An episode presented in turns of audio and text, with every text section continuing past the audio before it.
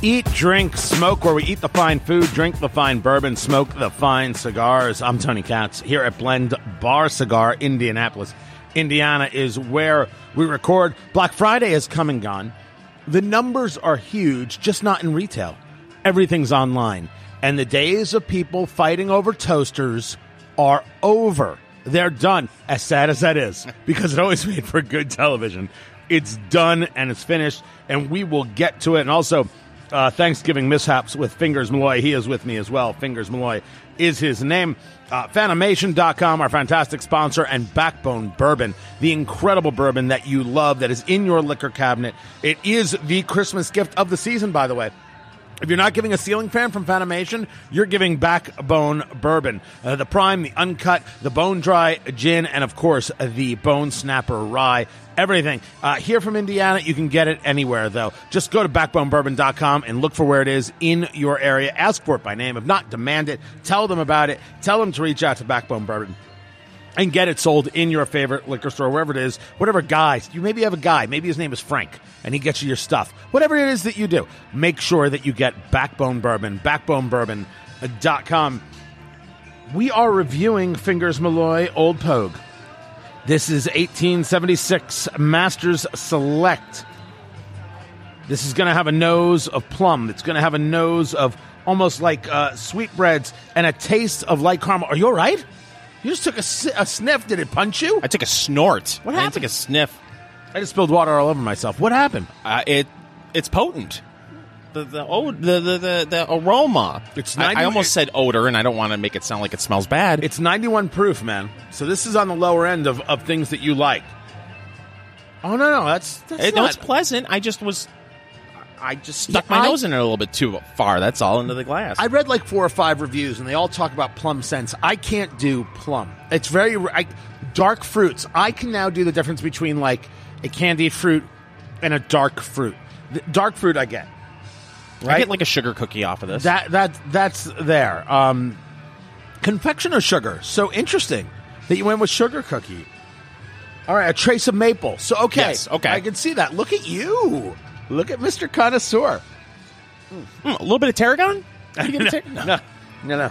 That- That's that's not tarragon. Oh, By the way, I've never seen a review that says concludes firm, warm on the tongue, and moderately oily. Which, by the way, if if that's not in your Tinder profile by the end of the day, you're doing everything wrong. We good for that? The nose is lovely, by the way.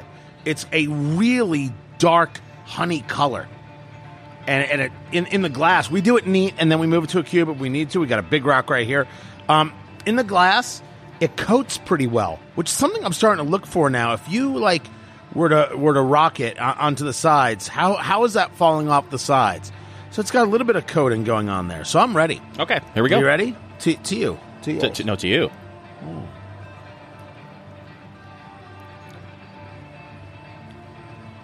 Oh yes, please.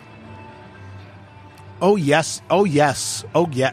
My God. Oh yeah. You want me to down the whole thing? Oh, Dear- I've never seen you do that. This is Are, are you in one? This one is sweet. One swig, you're going to do it. You're going to do it. There's shot. a slight tingle on the tongue. It's not a sting. There's absolutely nothing on the back of the throat at all. But there's flavor. Sometimes you kind of hit one note all the way through. No, no, no, no. Um, the caramel's there. I would say almost the maple. dark fruit is there too. That is, oh, that's good. This is a this is a nice higher end entry into bourbon. Like this is a bourbon everybody at the table can do. You know, I I, I don't want to be sexist, but this is a men and women bourbon, Uh oh. right? Oh, I'm gonna get called all sorts of names. I don't care. I'm debating oh, about the rock. kidding? I'm debating about the rock. Oh no, put it away. Oh my god! Now I let that stick around uh, the mouth and, and moved it around a little bit more.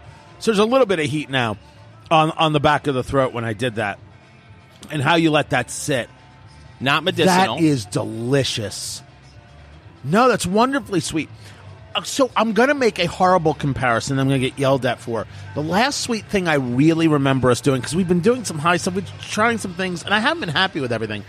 Um, the uh, wild turkey from Matthew McConaughey, the long long branch. all right, all right, all All right, all right, all right. Um, had the, I think was this level. I thought it was kind of bland. Yeah, you no. I remember it as sweet, but Okay. maybe I have to go back and check. Maybe I'm not thinking about the right one. what was the one that was? uh This is this is fine. Now, this is also ninety nine dollars a bottle, Wow. And I gotta tell you, maybe. See, I don't see this in your liquor cabinet at all. No. You want something stronger, and I don't think you're spending ninety nine. Look. I I've found too many bourbons that I like between the twenty five and forty dollar a bottle price point where I would not bump up to hundred dollars a bottle for this. But it is it is very good, and someone hands it to me, I'm certainly going to drink it. Yeah, Uh, I know. I I- let me. I'm gonna. Now this is out of a. This is out of Kentucky. Um, is is this one? I'm here to tell you. This is this is this is tremendous. Hold on. It, it hits you on the tongue with a little sting, but you don't get that burning going all the way down because you. What is it? Ninety. It's 91 proof. It's ninety one proof. This is a Christmas gift. Wow, for someone This- you really like. This is a not. Don't give it as a gift. Bring the bottle with you so you can share in it. Right. Everybody at the table can do this. This is easy. Uh, This is not a bourbon's bourbon, which is to say it's not strong, it's not uh, uh, harder in those ways. And this is. I'm telling you, I'm going to finish it. You know, I never finish no, I'm- anything. no, you don't. This is just very, very good. This is Old Pogue. Masters Select, a 45.5% uh, alcohol by volume, which means 91 proof. You double it. Black Friday, and the numbers are starting to come in. Now, they're going to change because they, they always do, and in every way. Um, Black Friday is not something that people do in person anymore. Of course, Black Friday is the racist terminology for how Americans shop. is that not it? Yeah. If I hear one more person complain about that, it's so pathetic. Black Friday is the day traditionally where retailers hit the black and they start making money. That's Black Friday. So in the stores, fine, average, light, if you will. Online, $7.4 billion. $7.4 billion. And the, um, and the, uh, the, the, the small business Saturday sales online, 3.9 bill. I'm sorry, no, no, no, no. 4.4 billion.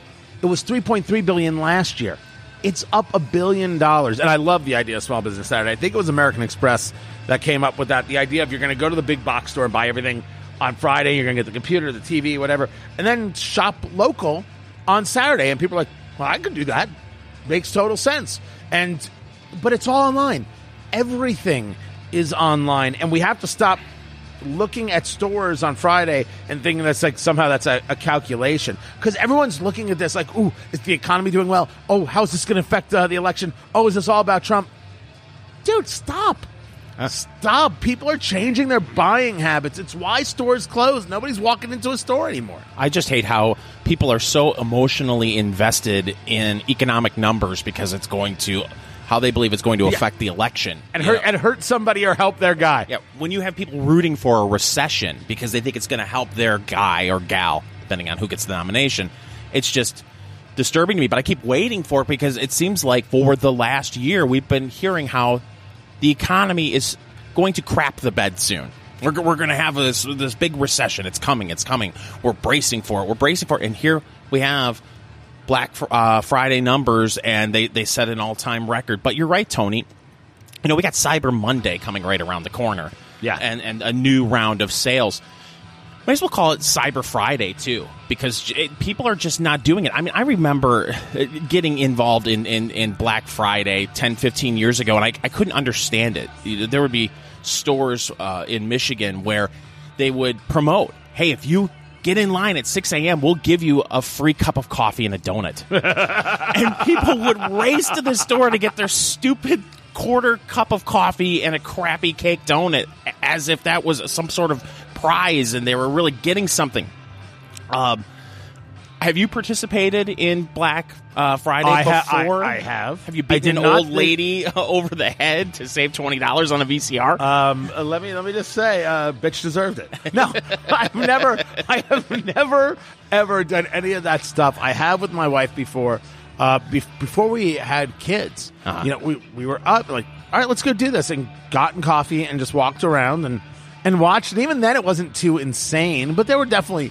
There were definitely people, but I mean, it starts with whether or not you had a good Thanksgiving. Because our Thanksgiving, this was the the first Thanksgiving after the passing of my father in law. So it was purposefully low key. Right. Easy. We didn't go anywhere. We didn't have anybody over. We were supposed to go somewhere for dessert. We don't, we're not going. Slow and easy and simple. And it, and it was fine. The oven broke the day before. It was a whole thing. Uh, it's a true story. Um, but it was easy. And so a, a easy Thanksgiving usually means you're not necessarily so primed to go out on Black Friday. Because going out on Black Friday or the night or the night of Thanksgiving is all about I can't get I gotta get away from these people, which is why they do the, the, the day of shopping. People hate their family. I still don't know why they get together. I don't know the whole. I don't know the point of these get-togethers. If you hate these people so much, stop kidding yourself. Don't do it. guilt. Oh, It's why? all about guilt. Guilt about what? It's if they're bad people, they're bad people because they share the same bloodline. Screw it. Doesn't make any sense. It's family induced guilt. You don't like uh, the the the cousin on your mother's side. Well, your mother's you're saying, "Oh well, you're still going to come, aren't you? It's Thanksgiving." So Oh, what? Oh well. What does that matter? Mom I don't like you. You don't make me feel good about myself. There's nothing about you that's enjoyable, and you can't cook. Why am I here? Why am I here? Is a legitimate question. That's how I else- felt the last time I was uh, in a store on Black Friday. Although I threw a shoulder into an old man to save thirty dollars on the TV, and I never felt so alive. That's not true. No, it's not true. Uh, Thanksgiving all went well. We had a mishap. Are you? Are you, Every- let me, show me your fingers. fingers. Show me your fingers. All ten. Yeah, thank all you. ten. I should Uh, have said all eleven. I'm Would've been grateful a Joe show. Biden's not here to bite any of them, but that's a whole other story altogether. Did you see that? Yes. Okay, so Joe Biden, as we know, uh, we'll we'll get to your your your Thanksgiving mishap. Joe Biden, he's always sniffing somebody, he's always rubbing somebody's shoulders, and his wife, uh, Doctor Joe Biden, is speaking somewhere. She's got her hands out, and the next thing you know, she's got her right hand out. Joe Biden leans over and nibbles on her finger. And I am actually prone to saying that's adorable. That's totally, totally adorable. Except it's Joe Biden and he sniffs everything and he's always touching and it just comes off as weird as hell. That's adorable for some people. For other people, uh, like Joe Biden, it looks like foreplay. Just saying. And you don't need to do that at a Maybe campaign event. Could be. you could know, be. he's, he's 77 years old. He's got to start early. Okay, a cute thing to do in that situation would have been to grab her hand and kiss it and then put it back. You know, if you're going to acknowledge the fact that she um, she came very close to backhanding him, which he deserves, but that's neither here nor there. Uh, if he would have grabbed her hand and kissed it, and then everybody could have laughed, but instead, creepy Uncle Joe has to be creepy Uncle Joe and do something very creepy. Are you so he telling me- bites he bites her fingers in Do front you of not nibble on your wife? in front of uh, 300 people at a campaign event. No, A- a- In public? no, Really? no. I do it all the time. I do it all on the time. my on my wife. Well, yeah, she likes what she likes. Uh, everybody's I do got it a all hobby. the time. Uh, Yeah. I, I'm not. in front of if you're standing in front of 300 people and you, you, you so you you If didn't Joe think- Biden never had a history, it would be adorable. But Joe Biden has a history, and it's like, what's wrong with him? Everyone knows he's not going to be the nominee. No, you, the party doesn't trust this dude at all. he's a performance artist.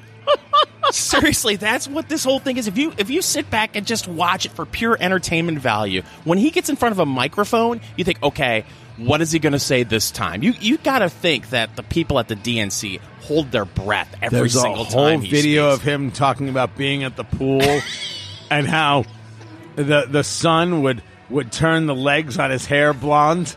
It's the most insane audio you will ever hear in your life. If you could fit it in, fit it in in post. Put it in in post. Fingers right now. And by the way, you know, I sit on the stand and it get hot. I got a lot of, I got hairy legs that turn, that, that, that, that, that, that turn uh, uh, um, blonde in the sun. And the kids used to come up and reach in the pool and rub my leg down So it was traded and then watch the hair co- come back up again. They'd look at it. So I learned about roaches. I learned about kids jumping on my lap. And I've loved kids jumping on my lap. It's the most insane audio ever. It is so creepy. So absolutely creepy. If you were to write out what he said, you would think it was the beginning of a penthouse forum. I'm serious. So weird. Then they reached their hand and rubbed my leg. What? What? What are you talking? And, this, and you've got like he's standing right next to like an eight year old. right, Kid. right. There are kids on stage with. so wait, what what happened? What happened in, in with your with your mishap? Uh, so Thanksgiving dinner was being made. I was at the in-laws' house, and uh, my mother-in-law had a glass pan full of uh, stuffing that she set on the glass top stove. was it was it good stuffing? I'll never know. Oh, She set the glass pan on the glass, like the stove top, of the, uh, and she turned on a burner to, yeah, some to, to cook some corn, but she turned on the wrong burner. She turned on the burner underneath this glass pan that was like 40 years old and blue glass.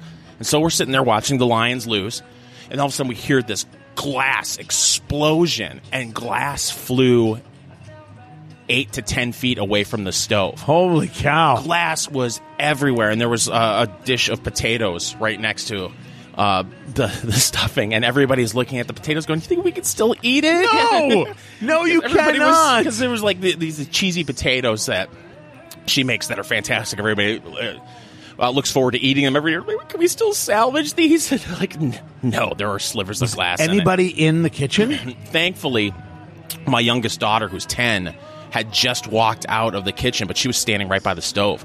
And this, I'm telling you, there was glass 10 feet away from the, ta- it just, when it shattered, it was like it exploded. And yet the, the stuffing was still in the mold of the pan, just sitting there, and there was glass underneath it. And thankfully, it was blue glass too. It looked like like a really old pa- pan from like the 70s. So there was blue glass everywhere, big pieces, small pieces. Uh, so that made the Thanksgiving highlight reel for 2019. But no one's dead. No one died. Uh, no one ate broken glass. We ended up cooler heads prevailed, and we threw out the cheesy potatoes and made an, another pan of cheesy potatoes. But uh, it- First world problems. right. Did you? But n- and did anyone shop Black Friday? uh, everybody uh, in my family they did a little Black Friday shopping online. I went to the casino. Dude, Took my dad, 81 year old father, wanted to go to the casino. What am I? What am I going to tell him? No. So we went to the casino. I does went your father join you when you're at the in-laws for Thanksgiving? no? Okay, they keep that separate. Yeah. You no, uh, you're not. I'm not judging. I was just that was just curiosity. Uh, He, he, he- look. I can't even get him to come to my house, let alone go anywhere else. It's nothing like personal. Oh, is that right? It's nothing personal. He just doesn't like to leave the house unless it's to go to the casino, uh, his favorite watering hole, and that's pretty much it. And the grocery store. That's you, it. You can't upset the routine. So, uh, no. So he he uh, was home and he was very happy. He was watching his football, uh, had his bourbon. You know, and Life the- was good. Yeah, and then the next day we went to. Did he do any Black Friday shopping? Any online? online? Are you kidding me? That's a bunch of malarkey. I'm not even. I won't discuss Joe Biden malarkey just yet. So Costco, in all of the things that were going on with Black Friday, Mm-hmm. uh, they couldn't get their site to work. The Costco website was Get down. out. Site temporarily unavailable. The estimates are that they lost about eleven million dollars over the course of the 16 hours. The site was down. How in 2019 can your site be down for 16 hours when you're Costco? I have no idea. I have no idea. I want to know how many people are going to get fired. You have one job. One job.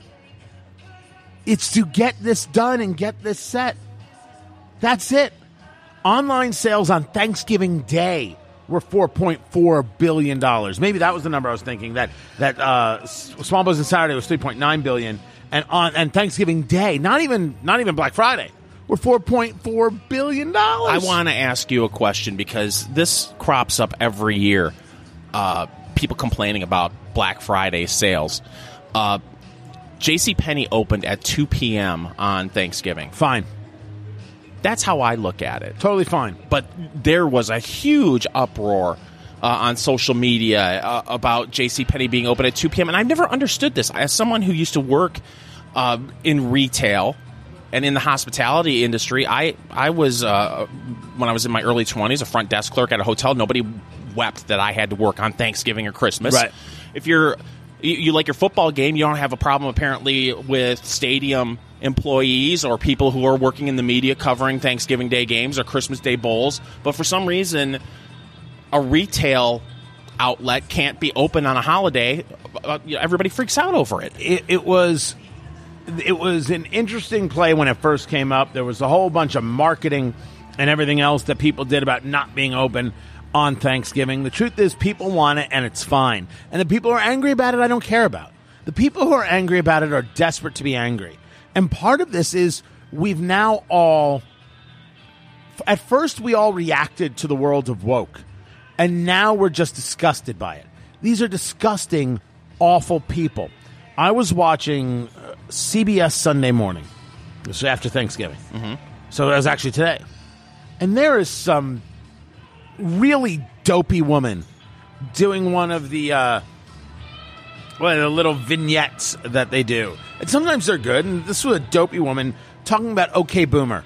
So OK Boomer is what millennials say to anybody who's older than them when uh, we're all like, "You guys don't know how to live. You guys don't know how to function. What's wrong with you?" And they're like, "OK Boomer." And it's supposed to be some dig at age. Great, C- congratulations. Those of us in Gen X don't give a damn about either one of you. Uh, and so she's talking about how it's devastating. Okay, boomer. I'm like, it's devastating? what? What? To whom? To whom is it devastating? And just think about how much work these millennials have done. Take a look at the Harvard Yale football game. Yeah. Wait, wait, wait. Are you about to praise people taking to the stadium or taking to the field between a Harvard Yale football game and sitting down during halftime, disrupting the game for 50 minutes to talk about climate change? And she did. She thought that was brave.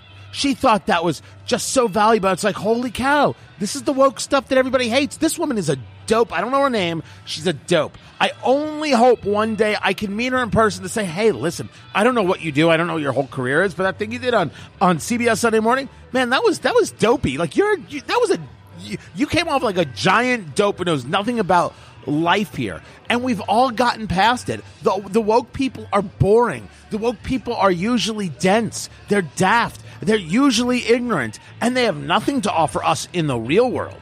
And I've been getting into this whole conversation. There's a difference between being woke and being awake, right? The person who's woke thinks you, shouldn't be allowed to use or you must use certain pronouns. The person who's awake is trying to figure out how to send Susie to band camp. Yeah. There's the difference between the two things. The person who is awake is trying to figure out how they're going to invest for their retirement. The person who is woke is wondering why you're not investing for their retirement. There's the difference. Well, and when you go back to the story about J.C. Penney's being open at 2 p.m. on Thanksgiving, if you dig a little deeper, you come to find out that J.C. Penney is really, really struggling. They, according to uh, Investopedia, which is where I get all of my information on stocks, Tony. Ah, well. Uh, J.C. Penney has ha- reported a net loss each of the past four years. There may not be a J.C. Penney's four or five years from now, so they're doing anything they Four or five months from now. It could be four or five months from now. Uh, they're doing everything they can to try to right the ship, and if that means opening up at 2 p.m. Thanksgiving, if this ends up doing something to change the momentum and keeping people uh, at J.C. Penney employed, then it's a small price to pay. They don't. The, the woke doesn't care about the person who's employed Right. because they don't believe you should have to work.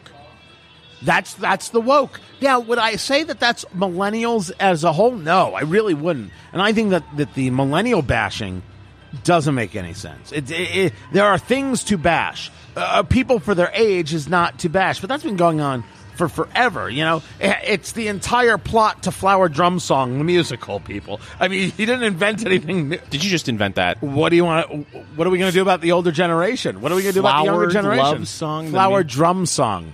Flower Drum Song, the musical. Fla- go, go look it up. You've never heard of Flower Drum Song? This may Come surprise you. Uh, not seen many musicals. Well, it's not too late. Blues Brothers, the only musical that I will watch. Not Grease, not uh, Grease 2. Electric Boogaloo? Grease 2. Let's do it for our country. The red, white, and the blue. Oh, that's a good song. That's a good. Uh, Michelle Pfeiffer at her finest? No, not her finest. I don't know. Was she? Was she? I, I, take it she was in that movie. She was in that movie. Oh, okay. You could be making stuff up Christopher right now. McDonald was in that movie. Andre the Giant, Shooter from Tin Cup. Shooter McGavin from Tin Cup. Was his that his name? Shooter McGavin, I think. So. By the way, uh, I don't know if you you want to get into some of the stuff that happened on Twitter and direct messages I got on Twitter, but I was on Cameo, the site where you can hire celebrities. to like send you little messages. Yeah, you could uh, send uh, a celebrity two hundred dollars, and they'll give you a personalized video message for you or someone who you love or maybe hate. Right. Uh, that actor who played Shooter McGavin. Yep. He's on there. I think it's two hundred fifty dollars to get a video from him. He doesn't even use his real name. It just says the guy who played Shooter McGavin. That's his description on Cameo. That's awesome. Oh, that's fantastic. Uh, but the the the whole ridiculousness. They don't they don't think it's not just millennials. It's it's a whole group of people. They don't think they should actually have to work. They think a house and and and money and and comforts are are human rights and they should be provided. How do they get provided? My my father has been using this example for a million years if there's a society of 100 people and 50 people work at the hospital and 50 people are in the hospital, who pays the electric bill on the first of the month? That's the that it, it's so freak like like it's so profound and insane of a statement. But like he was he was forecasting the woke, you know, 20 years ago. Yeah. He was forecast. This is the where people are going. How is that supposed to work? And these people who make this claim, they're they're the ugly and the indecent amongst us. They're not good people. And this is, I can't bring myself to you know be like you know what we're we're all in this together. We're not all in this together. And it's it's a sin to somehow think that we are. We're not all in this together. There are people who are against us. And the people who are woke are against you, me, and we. Because what they favor, by definition, has to be the servitude of others. If you believe, I can remember I was I was uh, covering an event. I think I was speaking at an event, and and Herman Cain, before he ran for president, was speaking at the same event, and there were people protesting. And I did this interview with someone. Now, I was not proud of my interview skills back then. I was way too harsh and for no reason whatsoever. Like I thought that's the way you did a tough interview. It's not. It's it's it was nonsense. But this kid was discussing the fact that Herman Cain's job is to provide work for people. I said his job because he, he, Papa John's, not Papa John's. Um, what was, Was it Domino's place? or no? Not Domino's. He was. Uh, there was a pizza place that he was that he was uh, in charge of, and it wasn't Papa John's. I said his job is to isn't to provide for his shareholders. His job isn't to grow the company. It's to provide you a job. And not only did they say yes, but at a wage that we can live on. So his job is to just give you, and what do you give in return? They actually believe that the job of people like Herman Cain, this happened. They believe that the job of people of Herman like Herman Cain, his job is to provide them jobs. Well, what's the incentive? What's in it for Herman Cain? What's in it for the people who own this company? Because he was just the CEO of the company. he was the CEO of Godfather's Pizza. Godfathers. Couldn't remember it. Why is that his job? Isn't it my job to take care of me and my family and then private charity, which I'm all in favor of? Why is my job now to take care of your and your family? How is that not servitude? And their answer is $15 an hour minimum, please. And to never answer that question. How does the society thrive when half the society doesn't work because they believe that they're owed and they've actually taught other generations that they're supposed to just get? That's not bright. These are not smart, good people. These are actually the enemy. It's it's it's a shame because but they are. Don't talk to me that you are somehow somebody who believes you deserve and that you are also equally an American because that's not true. That cannot be true. You might be an American, but there's nothing equal here because I'm the one who favors equality. The rules should be set up so you can go out there and survive and thrive, and the taxes should be low and the regulations should be low. And you should go out and work, and by your work, you will actually do. You will survive, or you will succeed, or you will fail. What you're saying is, I should provide you. The woke wants me to be the slave, and the answer is no. No. I won't do it. I won't be any part of it. And I so I think that's where people are. They've just they've woken up to woke and they're awake. And they're like, that's not life. That's not real life. This is real life. And real life, there are choices. Real life, there are challenges. Real life, there's opportunity uh, taken or missed. And, and and that's the way it is. So much of 2019 is about avoiding consequences and invo- avoiding the consequences of decisions that people make in their lives. You look at someone like Bill Gates or Steve Jobs, these are individuals who made their wealth in a way you cannot go a day without having something from Steve Jobs or Bill Gates touch your life. True. And what's what makes me angry is you have people in government, people who are running for president of the United States, wanting to confiscate their wealth. Those two have done more for our country than a Bernie Sanders or an Elizabeth Warren or any of these people who are running around trying to demonize these Bill people. Gates has done more for America than Bernie Sanders ever has ever. Ever once ever. Of course, but but you can bring it all the way down.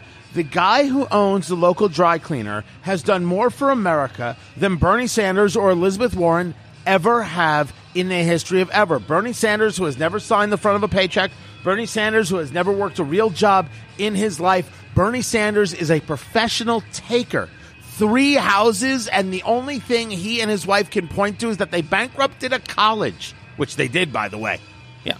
Never supplied, provided, gave, contributed anything. And there are consequences to decisions that you make. And Bill Gates, Steve Jobs, they made decisions. They decided to create a path for their lives that made them incredibly wealthy and made the country and the world better because of those decisions.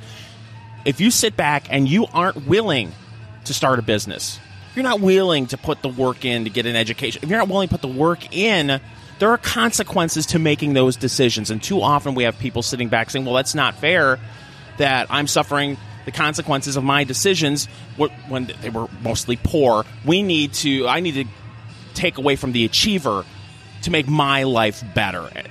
It's a really twisted place we're at in 2019. But what my my point is is that I think we are now on the other side of of the bell curve, which is people are saying that's ridiculous. I'm done.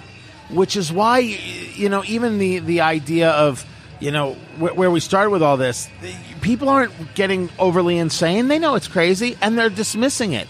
And what you're going to start seeing is is the woke class not know what to do because they're going to lose their influence and their power. When Ellen says, I've sat in a box with George Bush, we're friends, it's no big deal. Well, the woke class doesn't know how to handle that. And you have to understand it's it's to them it's betrayal. Because they the the the the woke sellers are selling this bill of goods to the woke buyers. And what happens to the woke buyer when they realize the woke seller doesn't even use their own product? Right? What Yeah. do they do? When, when you, you tell them consumerism is bad and capitalism is bad, and you find out that Nancy Pelosi's kid had a job in the Ukraine, what do you what do you do at that moment? How are you supposed to handle those moments? And what people do is say, "Oh, oh, it's the grift. Okay, I'm done, and I'm moving on." Just moving on. What was uh, Representative Ocasio Cortez the other day was talking about how housing should be part of public goods. She's talking about public goods. They're just making things up. These are these are all communists. It, it listen. It's not me saying it. I'm listening to them, and so are you. This is who they are. Elizabeth Warren's 52 trillion dollar health care plan. Bernie Sanders admitted that taxes are going to go up on people who make more than twenty nine thousand dollars a year. Not millionaires, not billionaires. Twenty nine thousandaires. That's who it's going up on. Well, of course it was. Only the fool didn't know this, but let's not be rude and let's assume some people didn't know it. The minute you heard that, people had to go, "Oh, okay, I can't have that." What I find fascinating is I know I know people who are they have Cadillac style healthcare plans who support Bernie Sanders. The, and Elizabeth, those plans are going to be ripped away from you, and and somehow there's this disconnect. Like either that oh it won't happen to It's me, weird, right? Or You talking about like union guys? Yeah, union guys. Oh, it won't happen to us. Or listen, everybody will have a health care plan just like us if we let the government take it over. It's crazy talk.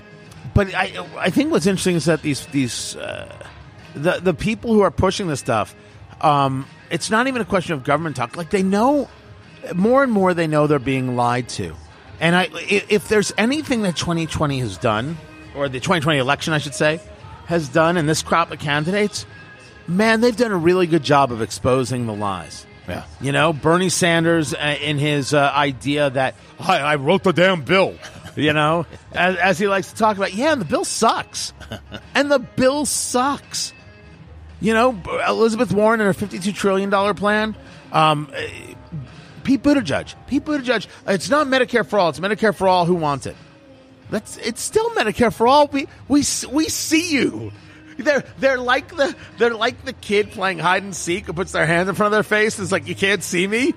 We see you. We know you're full of crap. And instead of people like yelling and screaming about it, which I think the political right has done way too much of, they're like, yeah, you're full of crap. And now we're they're, they're moving on. It was an interesting uh, piece, and it was New York Times that found 2016 you had these Midwest voters who voted for for Trump, and then 2018 uh, they voted for the Democrats, and now two thirds of them right now are saying they're going to vote for Trump in 2020, and there's two reasons for that. Uh, the first is, is that hate is a motivator. And in 2018, hate motivated people to come out to the polls. And the Democrats took control of, of the House of Representatives. And you know what they've done with that? An impeachment that doesn't have 50% of the people interested. The same amount of people who are interested in impeachment were interested in January of 2017. They've put up all their star witnesses. They've lied to America about collusion. And um, I mean, we're not talking about, we're not even discussing your politics here. We're just discussing the reality. They haven't moved America on the subject. You know what Americans are saying? All I know is my I have a job, my kid has a job. All I know is there was a record number of people traveling for Thanksgiving this year because they could afford to. The numbers online and the shopping is huge. We'll see what the overall numbers are. The stock market hit over 28,000. Oil prices, there was a bombing at an oil field from an Iranian drone, and oil gasoline prices did not go up a nickel. I still argue they're too high, and I'm surprised Democrats haven't gotten on Trump more for two dollar and fifty cent gas. Well, too in- involved in, in impeachment to worry about something like that. Right? So, I mean, I think they've missed out on that opportunity. I still say it's too high. But, like, everything, every- everything's just moving along. I think, and, and people are like, I'm not going to get. You're, you're going to tell me you're the smart ones, Harvard and Yale, and you disrupted a football game to talk about climate change? I'm sorry. I'm done with I'm done with your uh, with your nonsense. And I think that's what's happened. And that's why you've seen Michael Bloomberg get into the race, and that's why you've seen uh, Deval Patrick, the former governor of Massachusetts, get into the race. That's why Tom Steyer got into the race. None of these candidates inspire. None of them can take on Trump. Can we can, can we talk for a second about No. All right, sure. how Bernie Sanders can still run as a Democrat with everything the Democratic Party and corporate media has done to try to throw a roadblock in his campaign. You had CNN screw him over. The DNC basically railroaded 2016 for him and handed him the elect handed uh, Hillary Clinton the nomination. Now there was a story that came out this week that if he is inching towards the nomination and it looks like he's going to be the Democratic nominee, Barack Obama is going to come out against him getting the nomination. How many times can the Democratic Party leaders and corporate media shiv you and you say thank you sir may I have another? It turns out that Bernie likes it in the gimp box. Bernie likes being the Democrats' bitch. By the way, that's twice for me on the show. You might have to bleep that out. I don't know. I like to do a clean podcast, and I'm not. I am not succeeding at the moment. He must like it. He must like it. He somehow thinks that this is uh, the way. He, I, there is not a Bernie policy I'm in favor of. I actually think he's a despicable dude. He's a he's a pathological liar. He thinks Trump's a pathological liar. Trump's a pathological liar on the things that like make Trump look good. Bernie's a pathological liar on the things that will enslave my kids. There's a difference between the two things. Yeah. And I'm going to notice. Um he clearly thinks this is the way. He clearly thinks that this is good enough. And so and so whatever. And that Barack Obama's going to get involved if, it, if it's Bernie. Tell me the difference between Bernie and Elizabeth Warren. Tell me the difference between Bernie and Pete Buttigieg. Tell me the difference between Bernie and Joe Biden. And how much is Barack Obama staying away from Joe Biden? Yeah. The word on the street was that uh, he he spoke to Joe before he ran. He's like, Joe, you know, you don't have to do this. You really don't have to do this. and you know that it's not because he thinks that Joe can't win. It's that he doesn't want Joe messing up his legacy. Yeah. I mean, this is all ego play from Barack Obama. He doesn't want. He thinks he ran the scandal-free White House. He didn't. He thinks that he uh, he did something that was uh, special and sweet and and uh, dude, they don't even want the library in Chicago. You know, there's a fight over the presidential No, I library in did Chicago. not know this. So where this is going, the people don't actually want it there. There are some tax breaks being given, and there's a question of how big the thing's going to be, and then there's a question of access and, and some of the parks and other things that are already there. And the people are like, we don't we don't want this, and he's like, there it goes, there it goes. And I love the South Side of Chicago so much that I'll move to Nantucket. Yeah. Like that's that's your guy. Knock yourself out. Oh, Joe Biden, he he's just destroyed that he's not getting the Obama love. Absolutely, positively destroyed. And Bernie, Bernie likes getting punched in the face and saying, "Thank you, sir. Can I have another?" Okay, well, you're not a revolutionary then. Yeah. If you're if you're going to be someone else's bitch repeatedly, then don't call yourself a Yeah, revolutionary. he's he's not Che, he's Nay.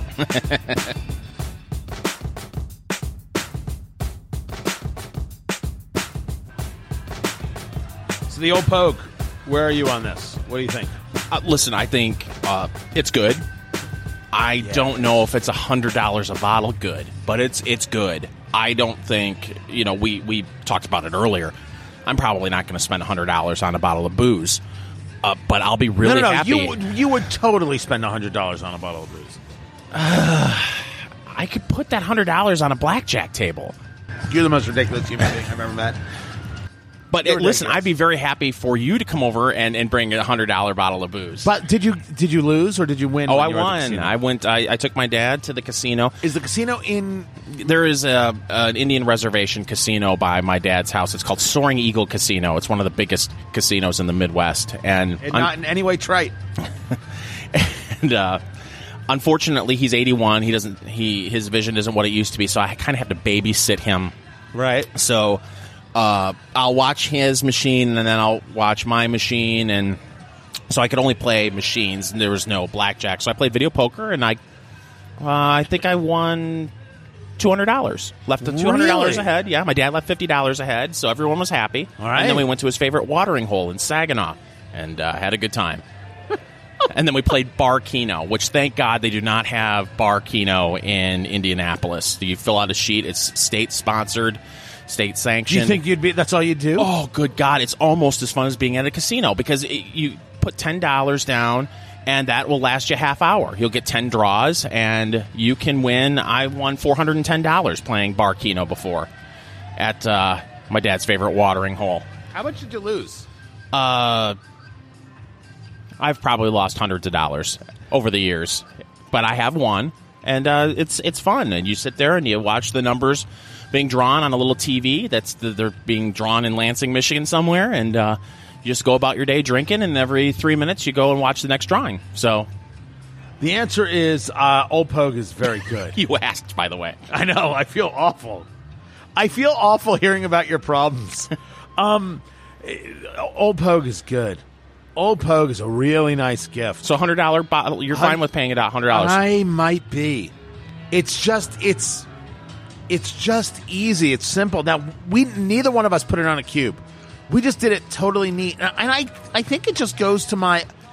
I, I really do prefer rye to bourbon. I mean, more and more, I'm finding that to be the case. This, I think, is just there's just good flavor in this, and and, and I like the caramels, and I like the the, the the dark fruits that are that are in there. I just like how that comes across to me. That was that's lovely. Now the cigar, which we've gotten into, is strong as a mother. Mm, I'll get to that in a, I might need a relight on this. We'll see in in a second. But Fanimation, great sponsor of this show, and great ceiling fans for your home or for your office or for your business, for anywhere. Uh, Fanimation, Fanimation.com. This is ceiling fans with whisper quiet motors and totally customizable. Anything you want them to look like colors, the blades, the blade configuration, all of it. Here at Blend Bar Cigar, where we record, and they're in Nashville, and they're in Houston, and they're in Pittsburgh. Uh, all of the ceiling fans you see are Fanimation.com fans. They're good enough to move the air in a cigar lounge. They're good enough for your home, for your family room, for your living room, for your bedrooms, whatever it is. Outdoor areas, LED lighting, all of it. Fanimation.com. They're fantastic. You're going to love them. Uh, great Christmas gift. I don't know about that, but it's still a worthwhile thing to get. These are the ceiling fans you want in your house. Fanimation. Fanimation.com. Tell them you heard about it on Eat Drink Smoke, and be sure you've subscribed on Apple Podcasts to Eat Drink Smoke and write a review and and leave a five star review. And we did send out the cigars. Oh, good. uh, to our winner Pierre Delecto. we had somebody subscribe as the Mitt Romney burner account name, Twitter burner account name, Pierre Delecto, and sent ten cigars. I actually, uh, you want to know what I sent? I, I, Pierre should be very happy. Did I tell you? I sent you a photo of what we sent. Here, let's see if I can take it from the photo and and what we sent. Okay, we sent a uh, timeless uh, Supreme uh, from Nat Sherman. We sent a uh, illumination from La Palina, a La, a La Carême. We sent a Brickhouse Maduro, a Casa, uh, was it, Casa Cuba Florfina. We sent a Mr. Sam. Uh, I forget which Avo that one was right there. And also uh, the Syncro Nicaragua Toro, which is a box press, one of my favorites. We sent the smoking jacket and what we reviewed last week, the Davidoff Nicaragua. Those were the 10 cigars. Pierre that, should be that Pierre got. very happy, and all he had to do was leave a review. That was it. That was it. So um, we we will have we will have contests, uh, more contests soon enough. Make sure that you are subscribed because maybe this contest will be for already existing subscribers because that seems fair. That seems fair. You got to be an existing subscriber, and then we will bring uh, some contests. But but next week, I think it's next week or the week after. One of these next two weeks, we're doing the year in review. We will be doing our uh, favorite bourbon and favorite cigar, and they might be different for Fingers and I. Uh, and uh, so uh, we're going to be getting into that, and we'll each be ranking our top three. We're not going to do top five. We're going to do top three. Make it a, a little bit easier right there. And we will be smoking our absolute favorites. That's uh, coming up right now. What we're smoking is uh, the Avo uh, Domaine 50. Um, this is a full on smoke right here. Figurado uh, shaped. It is uh, 6 by 54, so 6 refers to uh, 6 inches long. T. And he says tee hee, by the way. He chuckles at that idea. And then 54 is the ring gauge, how thick it is around. Tee. And he does that too. Girth, if you will. Yeah, I'm gonna need a re- I'm gonna need a a relight on this or a recut, which happens. So it's a figurado shape. So it tapers up. It's tapered at the cap and then tapers uh, at at the foot, and it's just not staying lit to any level of my liking at all. Um, and I'm noticing that I'm getting some cracking here on the actual wrapper. So this thing might might have just been in a bad box. This might just be some bad uh, hum- humidity uh, going on here. We're to kind of maybe cut in a little bit more on that cap and see if we can't open that up a touch. You're not having a problem though. No, this has been an easy draw. It's staying lit. I'm, I'm very happy with this so far, and it's amazing how, since we started this podcast, how my tastes in cigars have changed because uh, this doesn't feel. Uh, well, I, I'm getting the spice. I think a year ago, if I would have smoked this, I, I would have been completely put off by it. But now I'm really enjoying it. So the Avo Domaine 50 is an Ecuadorian wrapper with Dominican binder and filler. So yes, you are going to be getting uh, some some spice on that thing. You're also going to be getting some serious, serious um, uh, strength uh, throughout this. And now I'll tell you, um, people will talk. Right now, I'm not happy with the draw, but you are. And one of the things you have to do is don't write a cigar off on one Now, if it's got a real problem, tell your tobacconist, and they should replace it or be like, "Do you want to try something else?" It happens. It happens to all of us. But one of the things, one of the mistakes people make is that, "Oh no, it didn't work for me," and then they never try it again. That it's an art, and sometimes the art doesn't come out perfect. It's all right, you know. Uh, Yeah. Try it again, which is why I don't ever recommend going with the super expensive cigars. Only this thirteen dollars a stick. Wow. And There's a lot of strength, a lot of love in this cigar. I- Please don't get me wrong, I like it, but it is a strong cup. I wanted to ask you a question. Uh, you know, we're based here in Indianapolis. We're at Blend Bar Cigar in Indy, and I somehow made my way onto an Indianapolis cigar fan page. Yeah. on Facebook. Indie cigar smokers. I believe that's it. And there was a gentleman who who posted on there that he made his first attempt at rolling his own cigar. Um, and you looked at him, you're like, okay, they, that didn't look bad. You Right. know, uh, have you ever rolled your own cigar No. before? Are you interested at all in rolling your own cigar? All right, so and how big of a pain in the butt is it? I don't think I have an interest in rolling. What I have an interest in is creation. And so I have been, and I've discussed this, I don't know if I've discussed it here. Indianapolis is a really interesting spot because when you're downtown in, in today's world, it's it's restaurants and bars and offices and Salesforce has one of their headquarters there, and uh, uh, there's a lot of tech companies that have that have moved in, and there are more and more hotels because Indy is what maybe the best convention city in America. And part of the reason is once you've gotten from the airport to downtown, you don't ever need a car again. Yeah. That you, might want to take an Uber from one place to another, but you don't need a taxi. You don't need to drive anywhere. Everything is walkable. It's incredible. You're going to uh, where where the Colts play football. You're going to where the, the Pacers play basketball. It's all walkable. All the restaurants, even if you got to walk like seven blocks, it's not. It's nothing. It's fantastic. So for convention, it is great. Well, before that, that whole a lot of that area is something called the warehouse district. So picture you were a fur trapper in Wisconsin, or you were some kind of farmer in Ohio. Everything got shipped to Indianapolis and then went out to its places. Part of the reason why Indy is the crossroads of America, right? That's part of, of the reason. So within that, everybody brought their little kind of ways with them. So the fur trappers you're talking about, the, the, the French in Wisconsin or something, there's a little bit of that influence, a little bit of all these other influences. So one of the things that's very good here that makes no sense is coffee. Coffee is excellent. One, don't do not drink Starbucks. By the way, not a sponsor of this podcast. Um, there are really good coffee roasters here. Well, there used to be a cigar manufacturer here. Now, if you've ever heard of, if you know anything about Indianapolis, you've heard of something called St. Elmo's, which is the steakhouse, right? Now, truth is, you can get a better steak in other places. But in terms of just experience, it's terrific. And the room is beautiful. And they're a really good restaurant group, and they've got some other ones, and, and proud of them. They've And really grown. It's got a great story. Yeah, oh. it. and that's what uh, a lot of the experience is based on the story. But if you look at the front of St. Elmo's, it will say on the building, Louis Dreschler Tobacconist. I never noticed that before. Yeah. Uh, if, if you take a look um, at, at, is it Drescher? Maybe it's Drescher. Fran Drescher? Uh, no, no, no. It- It's it's it's the front of it. It's it's uh, c- cigars, uh, tobacconist. It's there's a whole cigar thing um, that has happened here, and so there used to be a cigar manufacturer called House of Crane, and I've had people send me the labels before of House of Crane. I've canceled checks from House of Crane, and I am very interested not a little bit interested. I am very interested in bringing back that brand.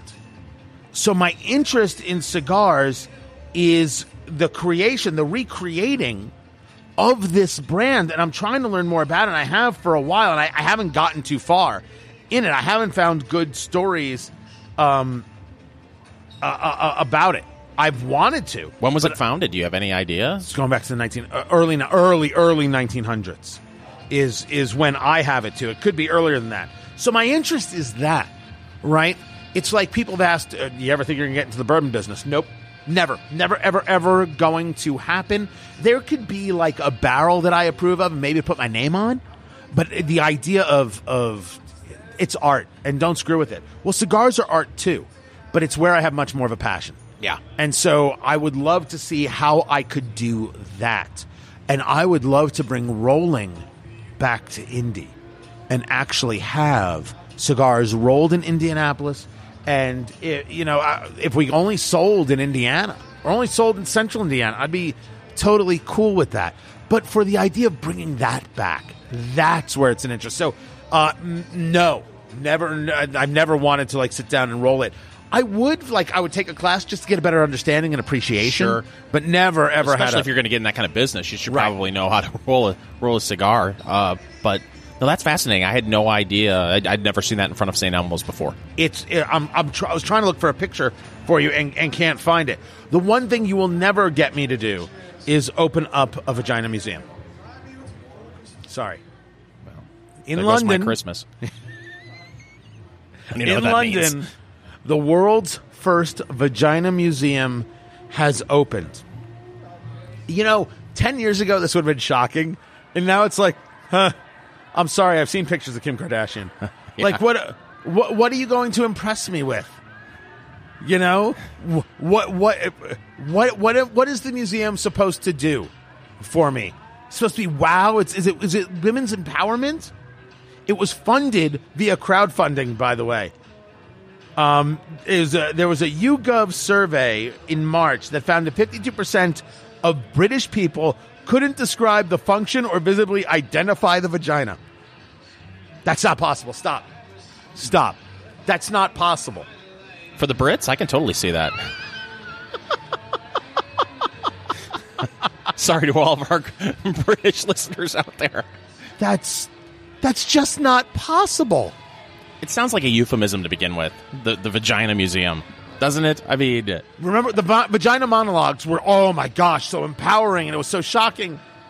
Nothing shocking any there's literally nothing shocking anymore. well, did you see the story behind why they opened this vagina museum? Clearly cuz nobody knows what it is. Apparently, there in, in another part of Europe, there's a penis museum, and the the person who opened this said The Europeans are so doomed." By God, if there's a penis museum, we need a vagina museum too. See, is that real? Yes, it's real. Ay, Gewalt. I, I, By the way, uh, in in other news, my cigar has opened up and now there everything's fine. Yeah. and it happens. You, sometimes you got to work through it. Take some time with it. The the I, the desire to shock people. Is there anything left that can shock people? No. And why would that shock anyone at this point? That think about that. It 30 years ago that would have been shocking. But now? Yeah, what's the big deal? I'm surprised there wasn't one. Yeah. You know, that's that. The only shocking part is that this didn't already exist. So, it, but it's And in it- London, well, you would think it would that that seems like such an American woke thing that should have it should have opened in San oh, Francisco. oh, what? They- you, or- you don't think they're woke in Europe? Oh, I know they're woke. These but it, anti-free speech people. but it just it doesn't seem There I is a know. there is a speech I heard from Angela Merkel, who's the chancellor of Germany, and she, she, it's in German, and it's her saying that you know freedom of expression is important, but not when it, it, it hurts people, and we have to place limits on these things. So she wants she's talking about limiting speech, but when she says it in the German, it just sounds so creepy. And I, for the record, there are people who still think that like Germany should should feel bad for the Holocaust. Allow me to say, as a Jewish man, shouldn't forget, shouldn't just abide nonsense. But I don't hold a single German of today responsible. I don't. I'm not angry at them. What kind of nonsense would? What an awful thing to do No, to the- another human being. It's like what they do to the South here in America. And when they say, you know, oh, the racism of Alabama. Do you think the people of Alabama, as a whole, are that today? There weren't racists in New York Yeah. at, at any time in history. What are we talking about? Now, if you're a German who walks around saying, "You know that Hitler? I think he was onto something." You don't have to be German. You have to be Louis Farrakhan. you know, Right? And then people, oh, ugh. But it's it's it's true. I, I the stop telling the South that they're awful people. They're not. Here's what I want to know. Yes. and I don't think the the piece that we have for this museum addresses this. Who's funding this? Is this crowdfunded. It was it's crowdfunded. It's crowdfunded. Okay, so this is there's no government grant yet, uh, Yet. involved in this.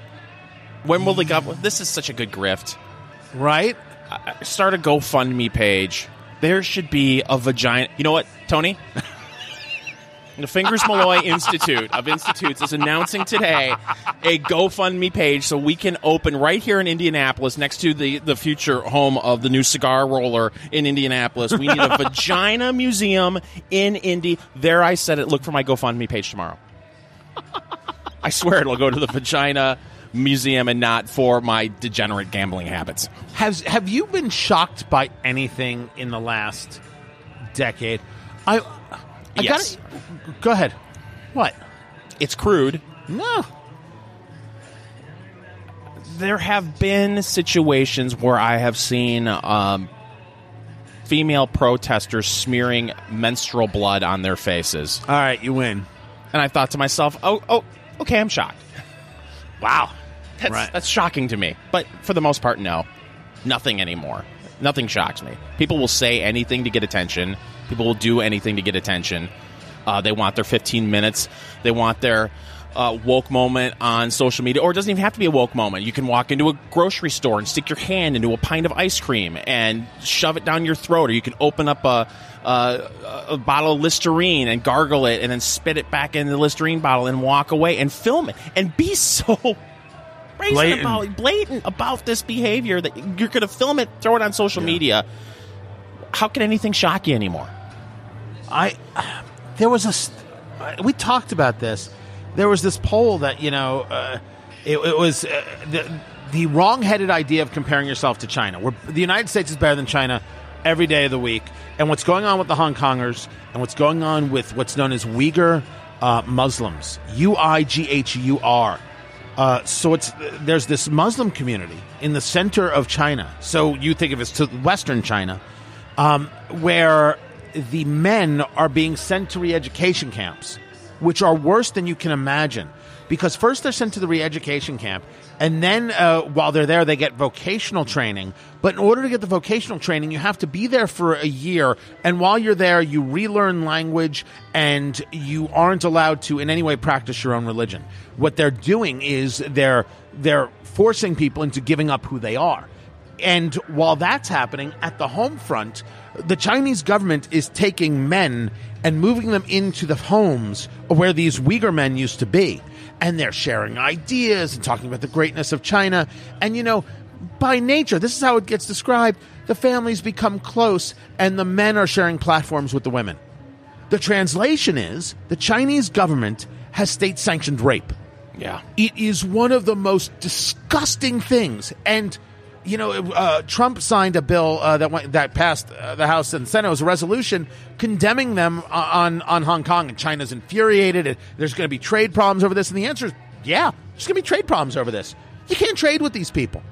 They're not used to this kind of thing. They're used to crushing dissent, and that's what they're trying to do in, in Hong Kong. And they just the Hong Kongers, the, the the the democracy people, just won a whole bunch of elections there. Even though it's mostly symbolic, it goes to show that they're seriously fighting. When when Trump signed this, they got together and held a red, white, and blue bash.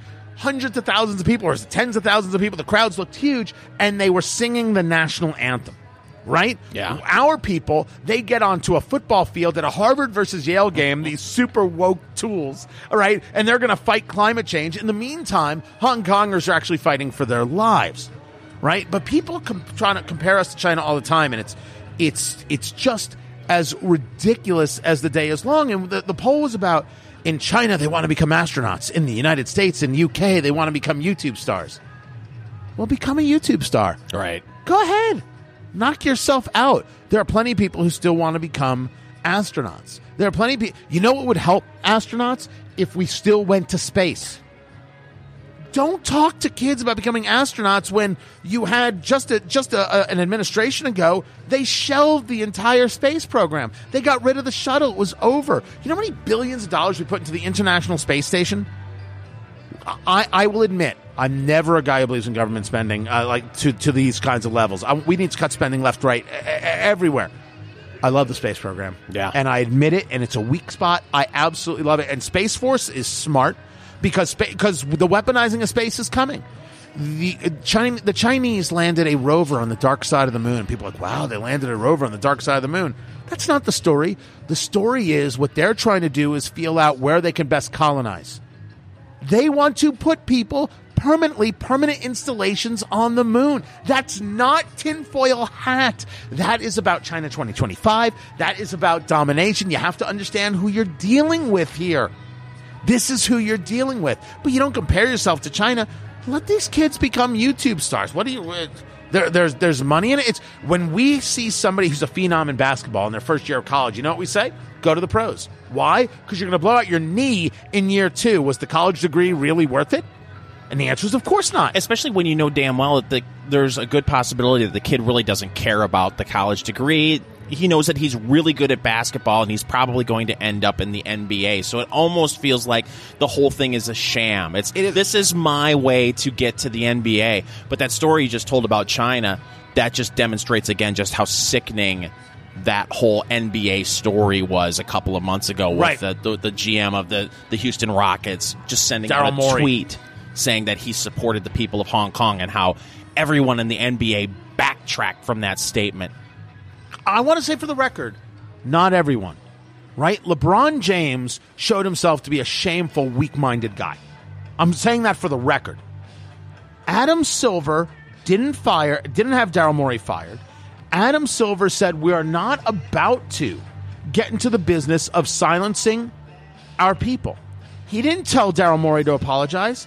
He didn't. He didn't um, put out mandates that Daryl Morey was wrong and shameful and it was regrettable. And we hope that our Chinese overlords. That's not what Adam Silver said. Now, I I have actually put in to interview Adam Silver. I want to speak to him. If I can get him on the podcast, I'm doing it. Um, but there was something interesting in his response. Now, if this is just the way they're going to do it, that's fine because what he's doing is saying free speech rules when the league is throwing people out because they're wearing free Hong Kong t shirts, that's what's wrong. The shot of that kid, this 12 year old kid, is cheering and the camera goes to him and he notices it and he drops the sign he's holding and he's holding a, then he's holding a t shirt that says free Hong Kong and the camera pans over to somebody else. Oh, It was- that was great. It was like a woman showing her boobs on camera. They could not have gotten that camera off that kid fast the truth enough. is, it was better. The tr- it was. It was that good and that important. I want to get to the Pete Davidson story, but you know what? We will share that on the snack size. You know, we do more than one podcast each and every week. You would know that if you subscribed on Apple Podcasts. Eat, drink, smoke. It's going great because of you. We're also on Fireside, fireside.fm. Just look eat, drink, smoke.fireside.fm. You'll catch all of the episodes there. You subscribe on Apple Podcasts. That's where you do. We are into this cigar. I'm only into the first third. You are two thirds in. What do you think? I think it's great, and especially at that price point, thirteen dollars. If you want, if you want something that will hit you a little bit harder, Yeah. a little bit more spice, I think this is a great pick at that price point. Now I'll tell you this: at 13 bucks, it is golf course Yeah, ready. I wouldn't. I think that there's more happening here, and for me, I want to I want to sit down with this. But you could do this on the golf course, but only with cigar smokers, people who know. Do not bring this box. Uh, it's a box of 20, by the way. Don't bring this box for people who are new. But, this is too but much. you know what's good about this is that you don't have to babysit the cigar, and that's what's great on a golf course. You're going to need to, uh, unless you are a diehard. I, you know, I I see footage of like. Uh, Mike Ditka on a golf course, and he's lining up a putt. He's standing over a putt, and he's got his cigar in his mouth while he's putting. Right. I'm one that has. I have to put the cigar down to at least putt. You can set this down for a couple minutes, pick it back up, and it's still lit, still draws great. I, I think this is a, a really good choice if you want something that's bold and on the uh, and on the golf course uh, for other cigar smokers, or if you're just like, hey, I just want one for myself, I Right. would pick this. Yeah, for yourself, sure. yeah. But it, ha- it it's not like, hey, I'm going to go meet up some people. They don't always smoke. Don't do that. No. it's it, don't don't spend thirteen dollars a stick to do that. No, they would light it and they would go through like uh, maybe two minutes of smoking it and put it down and Right. say thank you for the cigar. No, but the flavor on this thing is is very enjoyable. Um, this is one where the pepper, I, or, or or I should say, the spice stays. It absolutely positively stays. It's been consistent. Mhm. It's it's still there, and it's it's a it's a couple of different spices, I, I want to say this is not uh, just just one note all the way through. It's had different levels of what what I what I would call variation. Now, I'm not sure how I would describe it because very often we describe it as as as pepper, right? That we, Yeah. we talk about uh, black pepper or or or, or white pepper. Uh, when you get into the sun grounds, right? When you get into that, um, you're getting you're you're getting into those heavier uh, things. There is something wonderfully put together ab- ab- about this that there's there is to an extent almost a heat that comes from this spice that I enjoy uh, quite quite a bit. Uh, with the Ecuadorian, I, I find it's it's a it's a sun grown Connecticut wrapper. Um, there isn't there isn't a hard sweet. There are no for me. There are no cocos on this. There are no uh, leathers uh, on this. But there's something almost a touch of sweet. I don't know if you'd call it a citrus or or what have you, but it's it's it's almost like this undercurrent that's making the spice blend very very well. Um, and that's why it's not for me on a, you could do it on a, on a golf course. I wouldn't. This is like if you're somebody who's like, okay, can my mouth pick up the differences? What is it that I'm experiencing? That, that's what I would do with this. Well, I'll tell you the other thing about this too, Tony. This doesn't happen to me very often anymore, and I don't. I, I don't know if this happens to you at all because you smoke more cigars than Well, I they do. sell a pill. if that happens to you, I'm not saying don't do it. I'm saying do it. Have you ever done it? No, I've never taken a blue pill. That's No? what you're asking me. No, You should. no. I, well, So much fun. I'll, I'll contact my doctor in the morning. But no, uh, I'm getting a buzz off of this. Really? A little bit of a, a cigar buzz. Do you even get those anymore? Every now and then, yeah. For some reason, I don't know what it is about this, but I'm, I'm catching a little cigar buzz, and I have not finished my first bourbon, so it's not the bourbon. It's I was like, oh, I'm getting a Mm-hmm. This thing in a the final third is going to be kind of interesting because that's going to be. I th- I think it's going to be intense. I'm not so sure. I'm not so. I'm not an expert on the on the Domaine. Um, the lounge is is an avo that I absolutely love. That's that's a a, a more a, a, more all around my kind of, of, of flavor. But um, I'm still trying to get over the blue pill comment. really, you have something against blue pills? I, I love science. just have never met anyone who's said they've used them before. Uh, You know, it's always blue pill. Get out of here! I don't need any blue pill. Amazing. Amazing. Amazing. Oh my gosh. You know, you know what? We'll talk about it next time. We'll talk about That is Fingers Malloy right there. Find them at fingersmalloy.com. Facebook, Fingers Malloy Radio. Find me, Tony Katz Radio. Facebook.com slash Tony Katz Radio. Twitter and Instagram, uh, Tony Katz is where you, you find me. Blend Bar Cigar, Indianapolis, Indiana. The place is fantastic. It is so great, and you're going to love being here. You know they're available for private parties, too. You can rent out the whole place. And they got a, Day li- or a nice little private room back there, too. Yeah, don't I don't think you can rent that No? out. No, no, no. You you can join. I don't think you can rent uh, that out. But they do they do great parties and great food. We've got the charcuterie uh, here with with with some fantastic meats and cheeses on there. The smoked gouda they do. Oh, and they got Uh, a great steak night here every once in a while. Yeah. It's fantastic. Absolutely terrific. Fanimation.com for your ceiling fans. Backbone Bourbon is the bourbon that should be in your liquor cabinet. Go get that uh, right now and subscribe on Apple Podcasts to Eat, Drink, Smoke. I'm Tony Katz. That's Fingers Malloy, and this is Eat, Drink, Smoke.